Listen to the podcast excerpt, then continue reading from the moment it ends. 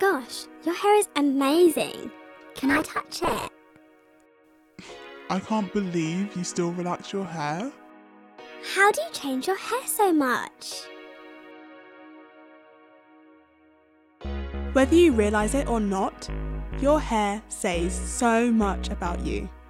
It's an expression of who you are, where you come from, and when it comes to black hair, we are the only race where our hair is rich in history and is often used as a metaphor for discussing other topics such as race, gender, culture, and identity. Even today, black hair is still described as complicated and difficult. But is it really? You can't change your skin, but you sort of half change your hair. In primary school, nobody else had like hair like me. So like you always get the questions. It's like, oh my gosh, what is that? Like, I can't ask people like, oh my neighbour, oh why did you get your hair done? Because their hairdresser wouldn't necessarily know how to do my hair.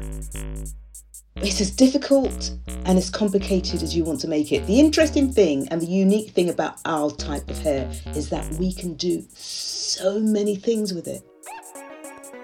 Hi, I'm Leanne Alie. I'm a podcast producer, creative, aka your resident podcast queen, and I'm usually behind the mic. But this time, I've got my own story that I want to tell. This is Coiled, the podcast that explores all the things that I wish I had known about black hair, the topics that we don't often discuss, and dispelling the myth that black hair is complicated. I started this podcast as I was at a crossroads with my own hair journey. I had chemically straightened my hair since I was a child, and for the first time as an adult, I really started to question why I had continued to do this for so long when everyone around me had gone back to natural. So I've decided to go natural now, but will I or won't I do the big chop? You'll have to listen to find out. Join me on this eight part series as I take an in depth look at black hair in all its forms and textures in relation to the black British experience. I'll be speaking to black hair experts and women and men from across the UK as I explore the history of Afro hair. Where do our weaves and wigs actually come from? People will collect the hair that falls out during brushing and combing.